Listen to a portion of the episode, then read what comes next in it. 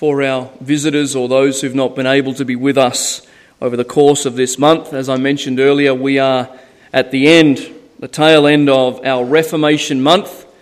Uh, in just a couple of days from now, it will have been 500 years since Martin Luther nailed his 95 Theses to the door of the Wittenberg Church and began uh, a Reformation that has lasted throughout these years. And uh, if uh, you are visiting with us, then you will not be familiar with this little paradigm on the uh, PowerPoint up the front, and it will be the last time you see it this year. So if you haven't paid attention, now's the time to get a handle on this. We've called this the solar system, not the solar system up there, but the solar system as it relates to the five solas of the Reformation. And it begins with the foundation, which is sola scriptura, our first week this month which means Scripture alone. And in that we learned that it is the foundation. The written Word of God is what they stood upon. And then our first pillar, which is largely covered by the flowers if you're on this side, uh, is sola gratia, which is by grace alone. The first pillar, by God's grace, the free gift of God. And then Lucas took us through sola fide in our third week together which is faith alone. And then, lastly, or last week, I should say, we looked at solo Christo, which is Christ alone. And these three pillars form the aspects of salvation built upon the scripture uh, that uh, the reformers held so dearly to justification by grace alone, through faith alone, in Christ alone. And then finally, we have Sola Deo Gloria, to the glory of God alone, the covering, the aim, and the purpose, all of this is about the glory of God alone. And so, from start to finish, it is about God and it's about His glory. And uh, we have arrived today at the final installment of our Reformation month. And I'm not sure about your perspective, but for me, it has been a rich time of teaching and learning and fellowship around these five solas. And I hope, my prayer is that by now, if you've been with us, whether in person or on the internet, via Facebook or live stream, that you now have a new appreciation for those men and women of yesteryear who opposed the religion of the day and ushered in the Protestant Reformation as we know it. And so this morning, without any further ado, I want to preach a message entitled Sola Deo Gloria, to the glory of God alone, the chief aim of the Reformation. Let's pray. Our Father, I bow before you now with a subject that is so weighty that there is no possible way that any man in this world could do it justice. And so I am already uh, under that great weight and burden. Uh, but I also know that you are able to do exceeding abundantly above all that we ask and think. And so I'm asking that you would use this broken, fragile vessel that is in and of itself unable to perform anything of spiritual worth in the life of anybody else, but that you would use me to be able to convey the truth to some degree of this matter of the glory of God alone. Uh, I am uh, under such great burden by this topic because for many of us, the glory of God is not even a concern for us. And yet we read in history of men and women who died because they were so consumed with a passion for your glory. Lord, revive us. Help us to see again afresh the truth of this subject. Thank you for what you've revealed to me in the privacy of my study and time with you. And I pray that some of that that is presented today would help these, my brothers and sisters, to regain an understanding, or perhaps for the first time, gain an understanding of what the glory of God means. So help us now, we pray, as we look at this grand subject. In Jesus' name we pray. Amen. I'm going to jump right in because there is so much to say and so little time. And as I said last week, I'm going to say again today that I must preach this message. It is both a burden and a responsibility and a blessing. And if you all leave, I'm still going to preach it because it's got to come out because it is burning within me. I know what Jeremiah meant when he said that your word was like a fire in my bones. Uh, that's how I feel this morning. And so uh, that fire has to come out. And so it's coming out whether you stay or you don't, but either way, I've got to preach it. So hopefully you'll stay for the majority of it anyway. Let's begin with the first point, which is simply this defining the glory of God. Defining the glory of God. In seeking to define the glory of God, we face, in my opinion, two major problems. The first is that we are finite human beings who cannot comprehend God. That's a major problem. Secondly, the other problem that exists is even if it were possible for us to comprehend God and the full measure of His glory, we would be hindered by our human language that could never do Him justice. So we are greatly hindered this morning because, first of all, we cannot comprehend God in His fullness, and then, even if we could, we couldn't describe Him with the language that would do Him justice. In other words, I'm saying we're hindered in defining God and His glory by our own lack of understanding and our inadequate expression of such. In fact, it was John Wesley, as I was studying, that said, Bring me a worm that can comprehend a man, and then I will show you a man that can comprehend God. That I thought was good. Bring me a worm that can comprehend man, then I will bring you a man that can comprehend God. We are but worms, we are but dust and ashes. However, despite our inability to comprehend the full weight of God's glory, I'm going to do my best to convey the truth that is revealed in the pages of Scripture to help us upon this journey. So, when we speak of the glory of God, we are referring to the infinite worth of God made manifest. When we speak of the glory of God, we are referring to the infinite worth of God made manifest. One commentator defined God's glory as the beauty of his spirit. He continued, It is not an aesthetic beauty or a material beauty, but it is the beauty that emanates from his character, from all that he is. John Piper suggests that we might define God's glory as the beauty and greatness of his manifold perfections.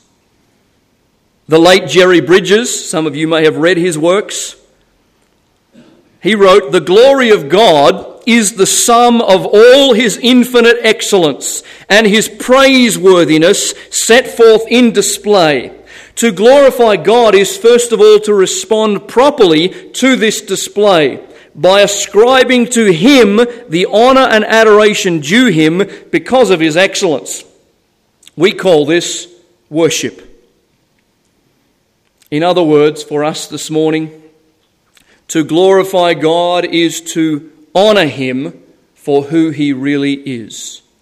It is to give the right opinion of Him. Now, in referring to God's glory, we need to understand that there are two aspects to this discussion that we really need to get a handle on. The first I have called God's absolute glory. The second, God's attributed glory. To help us, God's absolute glory and God's attributed glory. We must understand these if we're going to understand what the Bible tells us about God's glory. So, first of all, God's absolute glory. This refers to his infinite worth, despite any acknowledgement on the part of his creation in other words, God is glorious, spectacular, beautiful, holy, majestic, radiant, and of supreme value. And this objective truth requires no validation by anyone other than God Himself. Jonathan Edwards, who wrote a great deal about the glory of God, said, It is evident by both Scripture and reason that God is infinitely, eternally, unchangeably, and independently glorious and happy that he cannot be profited by or receive anything from the creature. What Jonathan Edwards was saying is that God doesn't need us. He is all glorious by himself. Thomas Watson, who was a late reformer and a Puritan and a preacher, described God's absolute glory this way. He said, God has no need of our services. He is infinitely blessed in reflecting upon the splendor of his own infinite being. We cannot add the least cubit to his essential or absolute glory.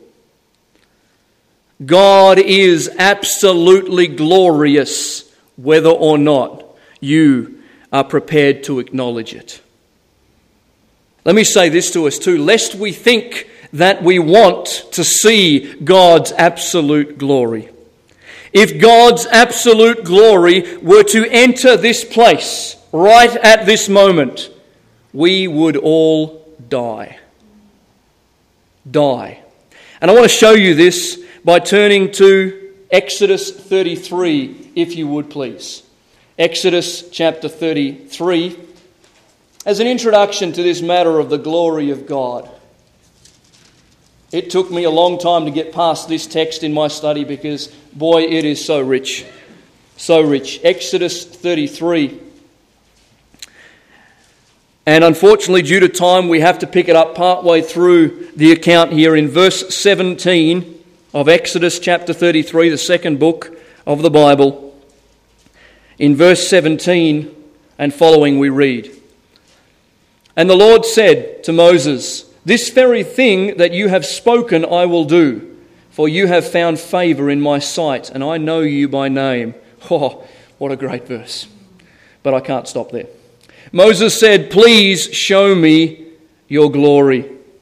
And he said, I will make all my goodness pass before you, and will proclaim before you my name, the Lord. And I will be gracious to whom I will be gracious, and will show mercy on whom I will show mercy. But, he said, You cannot see my face, for man shall not see me and live. And the Lord said, Behold, there is a place by me where you shall stand in the, on the rock, and while my glory passes by, I will put you in a cleft of the rock, and I will cover you with my hand until I have passed by. Then I will take away my hand, and you shall see my back, but my face shall not be seen. And I say again, if we were to see the glory of God, the absolute, essential glory of God, without God's covering in the cleft of the rock as he did for Moses, we would die. So glorious is our God. Secondly, I would like you to see God's attributed glory. Here we refer to his calling upon all of creation to adore and to venerate and to worship and to honor and to exalt and to esteem and to reverence him. This is the privilege and the chief aim of man to attribute the glory that is due to God. Some of you will be familiar with what is called the Westminster Shorter Catechism. This was written in 1646 and 1647. Simply put, a catechism is a doctrinal manual, often written in the form of questions and answers. There are many of them throughout the history of the church. And the Westminster Shorter Catechism was written specifically to educate children and others of what is called weaker capacity in the Reformed teachings of the faith. By the way, let me say this to you. Uh, if the children of that day could understand the catechism, we have lost some serious education today. This catechism, though, the Westminster Shorter Catechism, contains 107 questions and answers that every Christian should read and know. Look it up, read it. It's available online. It'll encourage your heart. The very first question and answer in this Westminster Shorter Catechism is of particular concern for us today. The question is this Question one What is the chief end of man? Answer Man's chief end is to glorify God and enjoy Him forever. All of creation, dear friends, is called to give God glory.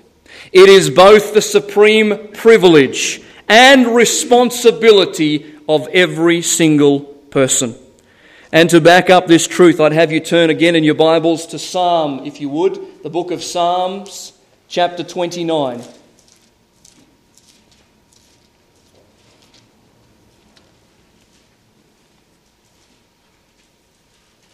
Psalm chapter 29, beginning in verse 1 and reading through to the end of verse 2, here we have God's attributed glory, ascribed glory, we might say. In verse 1, he says, Ascribe to the Lord, O heavenly beings, ascribe to the Lord glory and strength. Ascribe to the Lord the glory due to his name. Worship the Lord in the splendor of holiness. Turn with me to another portion in Psalm 96. And I tried very hard to uh, pick out some verses to keep our time to a minimal, minimum time here, but I could not. So we're reading Psalm 96. If you would please follow along. Psalm 96. Oh, sing to the Lord a new song. Sing to the Lord, all the earth. Sing to the Lord, bless his name. Tell of his salvation from day to day.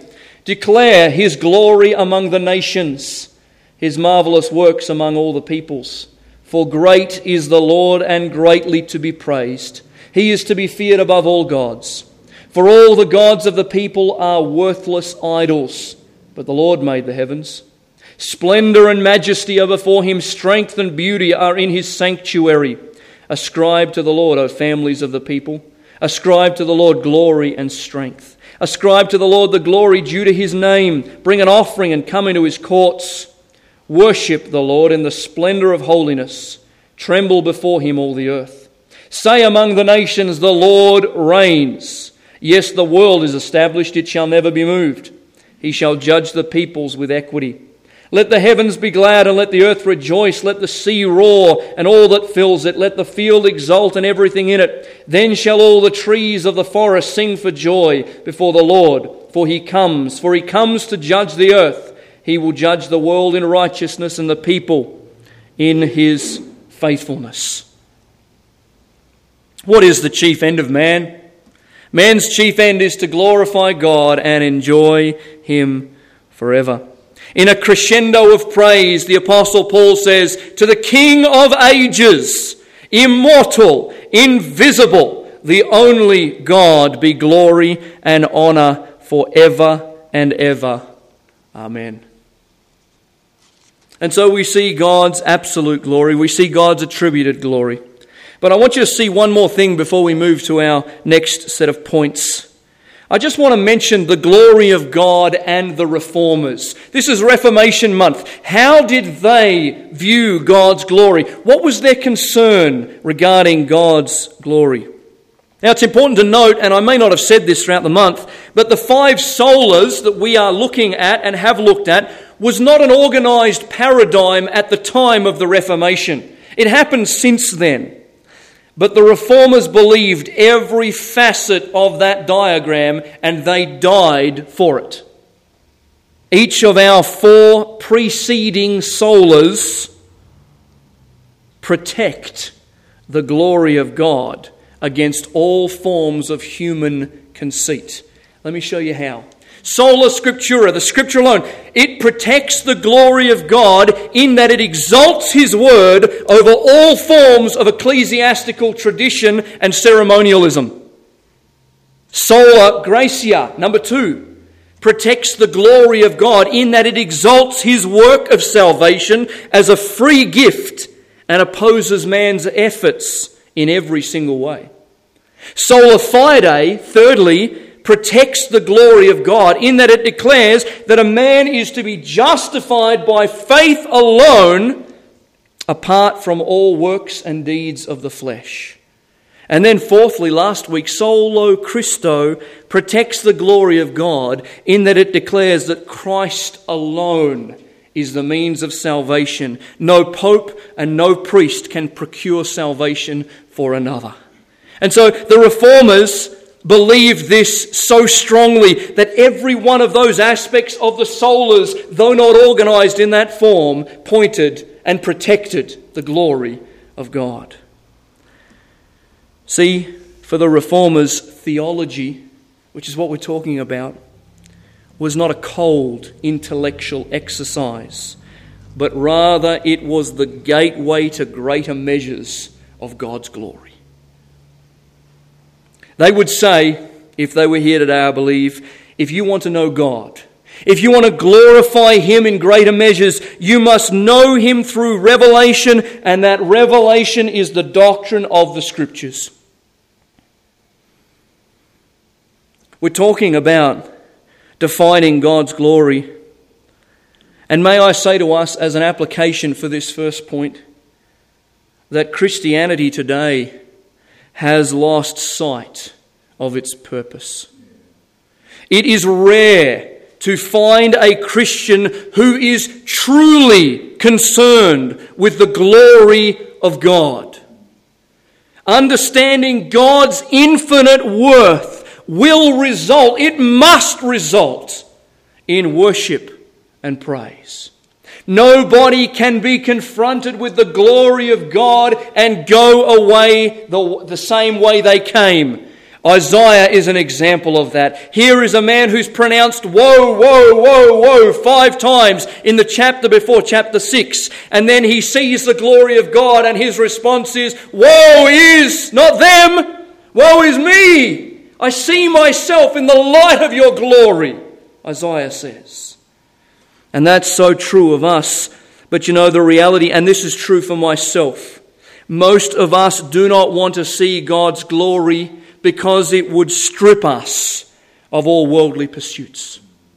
It would take away all the things we love so dearly in this life. And I find myself in that category. Sometimes I even say out loud in the study or while I'm walking, Lord, I know that if I pursue your glory, it's going to result in the stripping of my flesh. And sometimes I love myself too much to honor God as I should.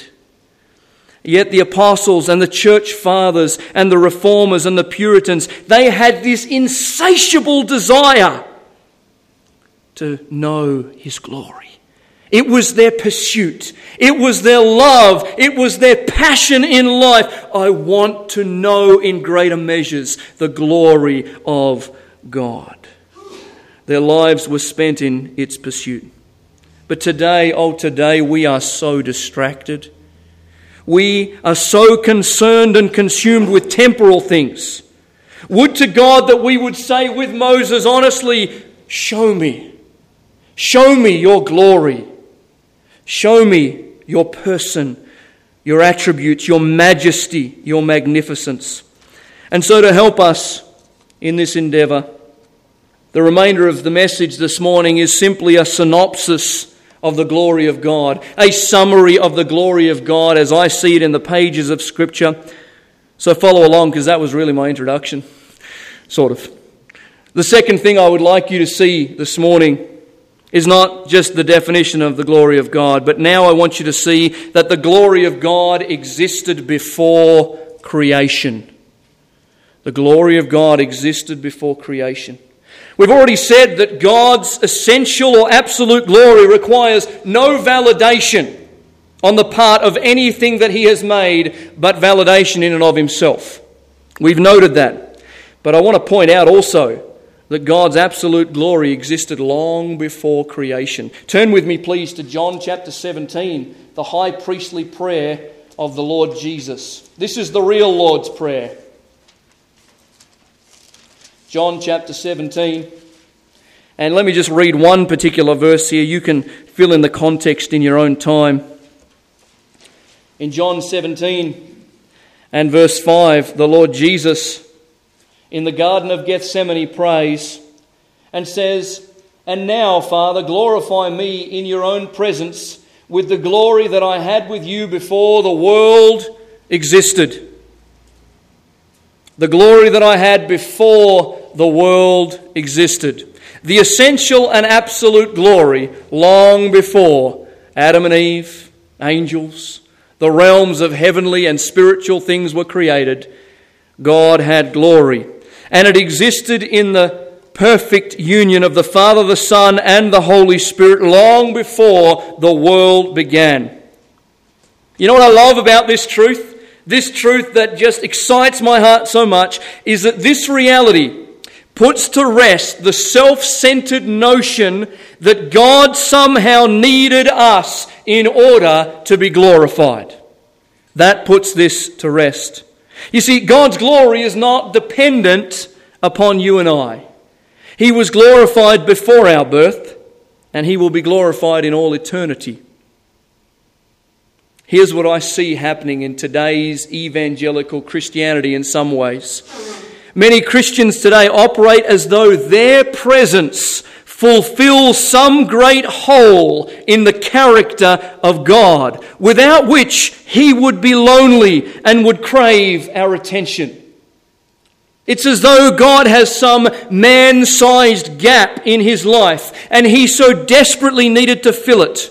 And so he created us in order that we would give him glory and he would feel good about himself. This theology is absurd. It is full of pride and makes the center of everything man, whereas the center of everything is God. And God needs none of us. None of us. The glory of God existed before creation. Thirdly, I would like you to see the glory of God expressed in creation. God's power, creativity, magnificence, and sovereignty is seen in all that He created. Even though nature and creation now groans under the weight of sin, according to Romans chapter 8, we see the fingerprints of God's divine power in all that He created. Turn with me to Psalm 19, if you would. Psalm 19. Let's see how God's glory is expressed in creation. Psalm 19, I'm sure you're familiar with this, this portion of Scripture, beginning in verse 1.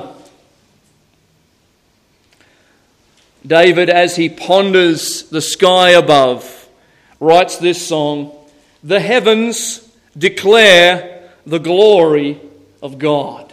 And the sky above proclaims his handiwork. Day to day pours out speech, and night to night reveals knowledge. There is no speech, nor are there words whose voice is not heard. Their voice goes out throughout all the earth, and their words to the end of the world. In them he has set a tent for the sun, which comes out like a bridegroom leaving his chamber and like a strong man runs its course with joy. Its rising is from the end of the heavens, and its circuit to the end of them, and there is nothing hidden from its heat. I want you to go to a portion that I discovered. I've read it many times, I'm sure, but a portion I discovered in this particular study Job chapter 12. Just the book before. Job chapter 12. Beginning in verse 7. I love this. Job's answer to his three friends, but in it we have such great theology. Job 12 and verse 7. But ask the beasts, and they will teach you. The heaven are the birds of the heavens, and they will tell you. Or the bushes of the earth, and they will teach you. And the fish of the sea will declare to you. Who among all these does not know that the hand of the Lord has done this? In his hand is the life of every living thing and the breath of all mankind. When you look, when you ponder, when you survey the revelation of God in creation, it has to produce in the Christian glory towards God. We could read Psalm 8. We won't for time's sake. We could read Romans 1, verses 19 through 23, where his invisible attributes, are seen in creation. The glory of God expressed in creation. Creation is what we call God's general revelation to all mankind. It is glorious, but it is also overlooked and unappreciated. Take note of what I'm about to read. John Piper, I think, explains this better than anything I've read before on this particular subject.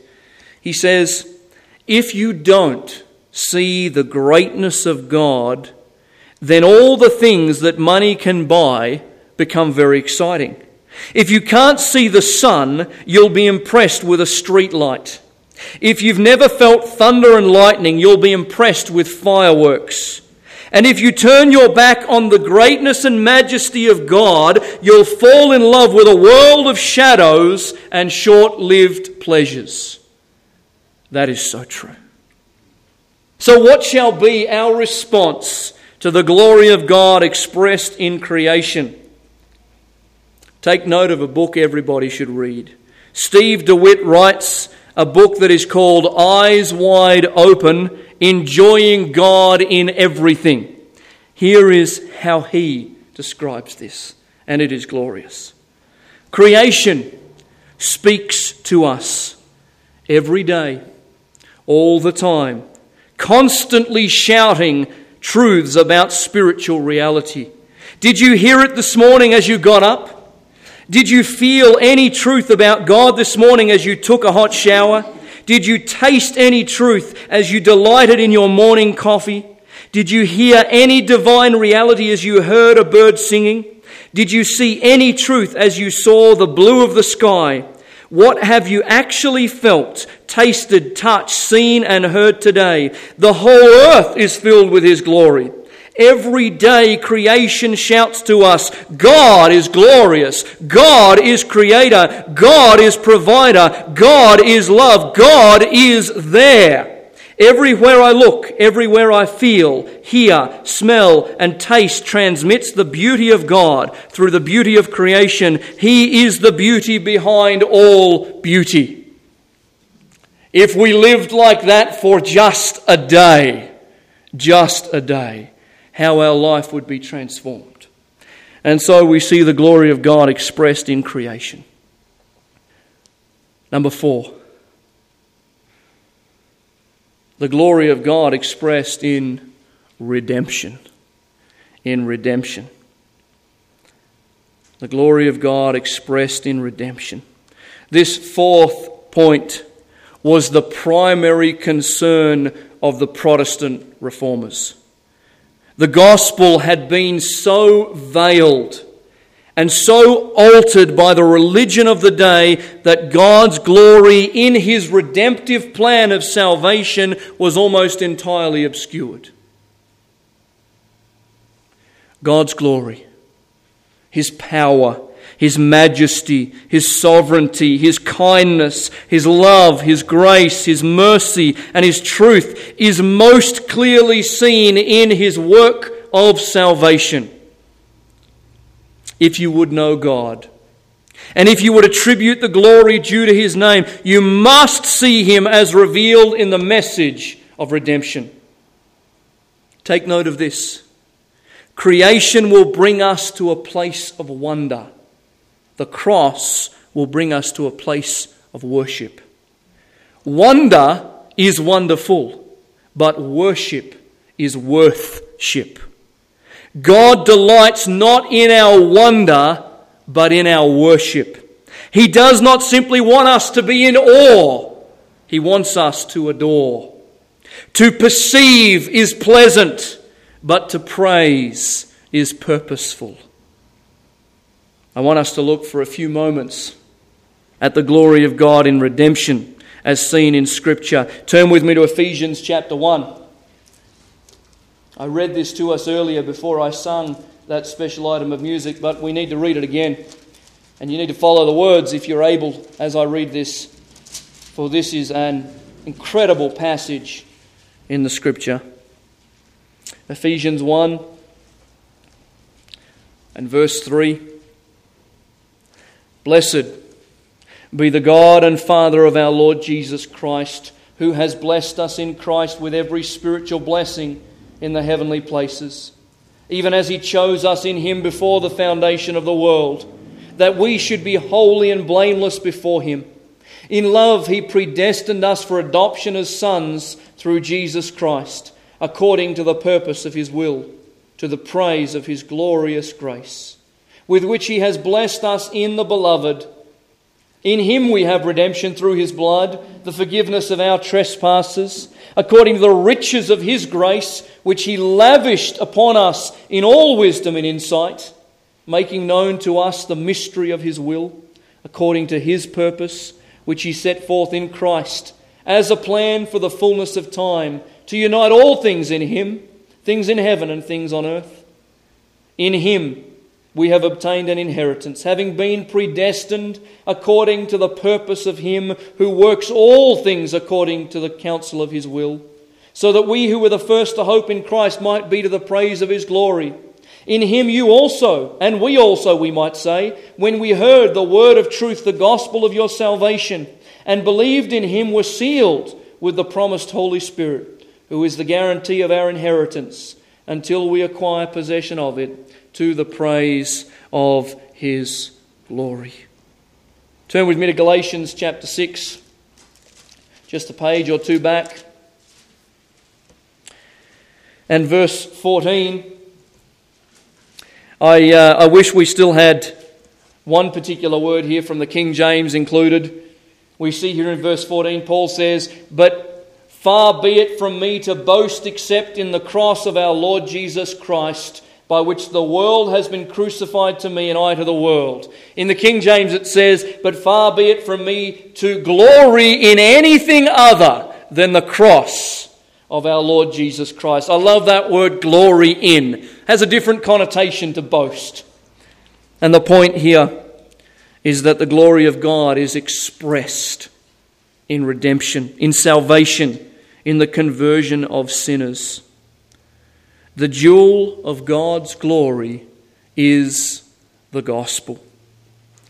The highest aim, take note, of God's salvation was not your rescue. Let me say that again. The highest aim, the greatest goal of God's salvation was not that you would be rescued, but that He would be glorified. We make salvation so much about us, and we are the recipients of this great grace that is immeasurable and free. But the reality is, that is not the exact purpose of God. The purpose of God in, uh, in salvation and conversion of sinners is His own glory. G. Campbell Morgan said it this way The deepest passion of the heart of Jesus was not the saving of men but the glory of God. And then the saving of men, because that was for the glory of God. You see the difference? God's redemptive plan of salvation is the greatest expression of His glory. We must not cheapen.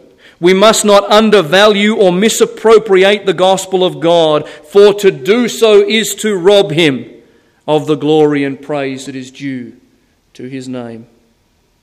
In reflecting on the glory of the gospel and the work of Christ in salvation, Martin Luther writes, We need to hear the gospel every day because we forget it every day. So true. So, fourthly, the, the glory of God expressed in redemption. Fifthly, second last, I'll give you an insight into that. We're nearly there. Number five, the glory of God is the message of the redeemed. The glory of God is the message of the redeemed. In other words, the glory of God is to be the life song of every Christian.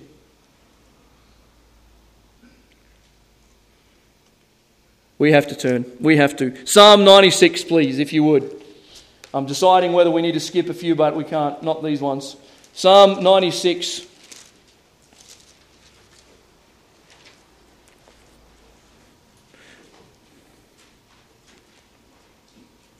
Psalm 96, beginning in verse 1.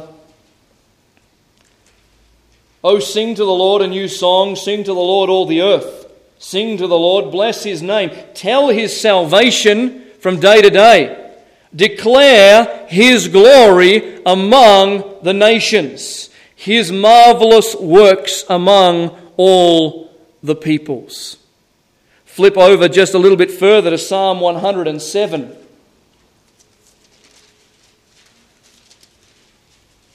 Beginning in verse 1 Oh, give thanks to the Lord, for he is good, for his steadfast love endures forever. Let the redeemed of the Lord say so, whom he has redeemed from trouble, and gathered in from the lands, from the east and from the west, from the north and from the south. Go to verse 20 through to verse 22.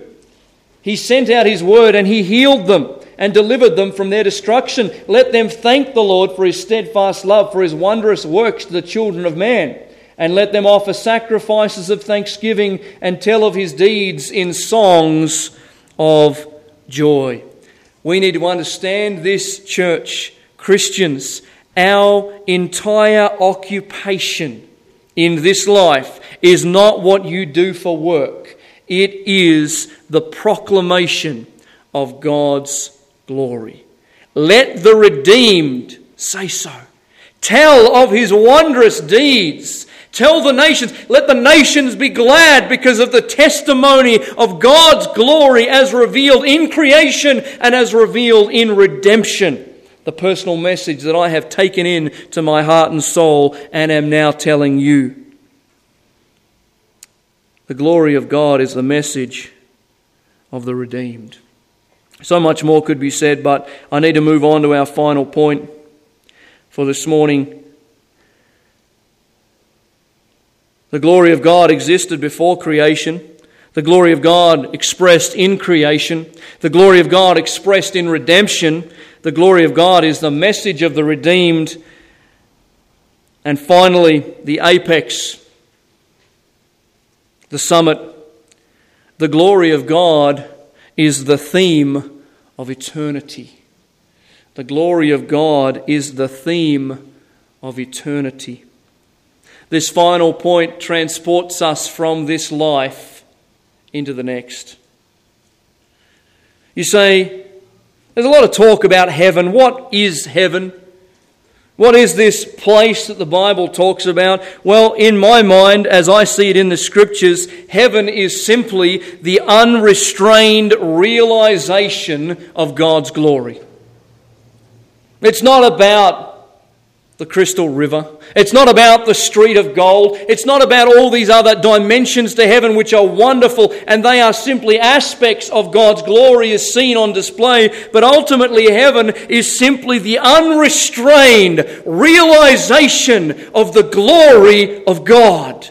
We will see it Finally, it will be before our eyes and it will be on our lips. Moses will no longer be hidden in the cleft of the rock, perceiving only the back of God. There he and we shall see the full, awesome, majestic, unveiled glory of God. And no longer shall sin distract us. The rotting flesh that once prohibited our full and faithful worship be stripped from us. We will see him as he is. The devil and his armies of darkness will reign no more, for the King of glory is seated on the throne. All forms of evil and wickedness will be confined to hell, and all that remains is the glory of God. And to illustrate this point, we need to turn to Revelation and chapter 4 and chapter 5 and probably the rest of the book, but we won't today. Revelation and chapter 4. And even the language of John here is not able to adequately give us a full picture of all that occurred here. But in Revelation chapter 4, we have this recorded for us. After this, John says, I looked, and behold, a door standing open in heaven. And the first voice which I had heard, speaking to me like a trumpet, said, Come up here, and I will show you what must take place after this. At once I was in the Spirit, and behold, a throne stood in heaven, with one seated on the throne. And he who sat there had the appearance of jasper and carnelian, and around the throne was a rainbow that had the appearance of an emerald. Around the throne were twenty four thrones, and seated on the thrones were twenty four elders, clothed in white garments with golden crowns on their heads. From the throne came flashes of lightning and rumblings and peals of thunder. And before the throne were burning seven torches of fire, which are the seven spirits of God. And before the throne there was, as it were, a sea of glass like crystal.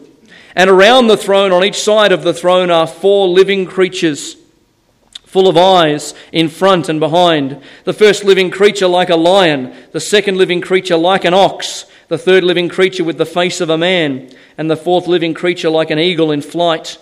And the four living creatures, each of them with six wings, are full of eyes all around and within. And day and night they never cease to say, Holy, holy, holy is the Lord God Almighty, who was and is and is to come. And whenever the living creatures give glory and honor and thanks to him who is seated on the throne, who lives forever and ever, the 24 elders fall down before him who is seated on the throne and worship him who lives forever and ever. They cast their crowns before the throne, saying, Worthy are you, O Lord and God, to receive glory and honor and power, for you created all things, and by your will they existed and were created. Revelation 5, beginning in verse 8. And when he had taken the scroll, the four living creatures and the 24 elders fell down before the Lamb, each holding a harp and golden bowls full of incense, which are the prayers of the saints. And they sang a new song, saying, Worthy are you to take the scroll and to open its seals, for you were slain, and by your blood you ransomed people for God from every tribe and language and people and nation, and you have made them a kingdom and priests to our God, and they shall reign on the earth. Then I looked and I heard around the throne and the living creatures and the elders the voice of many angels, numbering myriads of myriads and thousands of thousands, saying with a loud voice, Worthy is the Lamb who was slain to receive power and wealth and wisdom and might and honor and glory and blessing. And I heard every creature in heaven and on earth and under the earth and in the sea and all that is in them saying, To him who sits on the throne and to the Lamb be blessing and honor and glory and might for ever and ever. And the four living creatures said, Amen. And the elders fell down and worshipped the theme of eternity for the Christian is the glory of God. Horatius Bonar, who lived from 1808 to 1889, was a tremendous poet. Listen to the description of the life to come as we close. Angel voices sweetly singing echoes through the blue dome ringing, news of wondrous gladness bringing. Ah, tis heaven at last. Now beneath us all the grieving, all the wounded spirits heaving, all the woe of hopes deceiving. Ah, tis heaven at last. Sin forever left behind us. Earthly visions cease to bind us fleshly fetters cease to blind us. Ah, tis heaven at last. On the jasper threshold standing, like a pilgrim safely landing, see the strange bright scene expanding. Ah, tis heaven at last. What a city, what a glory, far beyond the brightest story of the ages old and hoary, ah, tis heaven at last. Softest voices, silver pealing, fresh fragrance, freshest fragrance, spirit healing, Happy hymns around us stealing. Ah, 'tis heaven at last. Gone the vanity and folly, gone the dark and melancholy. Come the joyous and the holy. Ah, 'tis heaven at last. Not a broken blossom yonder, not a link can snap asunder. Stayed the tempest, sheathed the thunder. Ah, 'tis heaven at last. Not a teardrop ever falleth, not a pleasure ever palleth. Song to song forever calleth. Ah, 'tis heaven at last. Christ Himself, the living splendour, Christ the sunlight mild and tender. Praises to the Lamb we render. Ah, 'tis heaven at last. Now at length the veil is rendered, now the pilgrimage is ended, and the saints their thrones ascended. Ah, 'tis heaven at last. Broken death's dread bands that bound us, life and victory around us. Christ the King himself hath crowned us. Ah, 'tis heaven at last. Church, we conclude this series on the five solas of the Reformation with a verse that was precious to every one of them. Not unto us, O Lord, not unto us, but to your name give glory.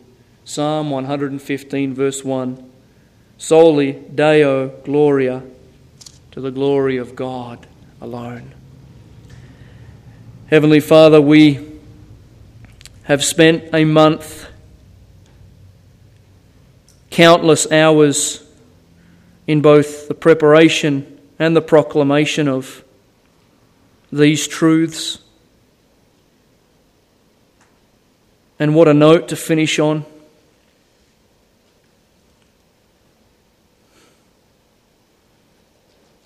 Feel like I would be more than happy to enter heaven at this very moment. To know that the glory of God was seen and heard for us today, in some measure, is more than enough for me in my ministry to these, my people. And Lord, we do not know whether you will tarry, we do not know how long our lives shall last, but this we know the chief end of man is the glory of God and his enjoyment of him forever. The reformers knew it, the apostle knew it, the writers of Holy Writ knew it. Lord, I fear that many, perhaps even here, but certainly in contemporary Christianity, know very little, understand a minuscule amount of the importance of your glory. We shall spend an eternity sharing and singing and praising your redemptive plan of salvation, your power and your majesty. And yet it would seem that in this life we are so distracted, so busy in other endeavours and pursuits. Lord, free us from ourselves, free us from our worldliness and our laziness that we might pursue wholeheartedly your glory and tell it to the nations, that they too would experience and understand the infinite worth of our God. Thank you for all of the help and enablement and aid that you have given myself and Lucas this month as we have sought to proclaim your word. We know that we fall short in every aspect, but we're thankful that your Spirit is the one who does that. And I pray He would continue to cement and consolidate uh, these truths in our hearts that we might not forget them quickly. That we would see the importance of the Scripture alone, grace alone, faith alone, Christ alone, and all for the glory of God alone. Thank you. Thank you. And we want to sing this final song from the depths of our heart. What a privilege it is to bow the knee. In Jesus' name, amen.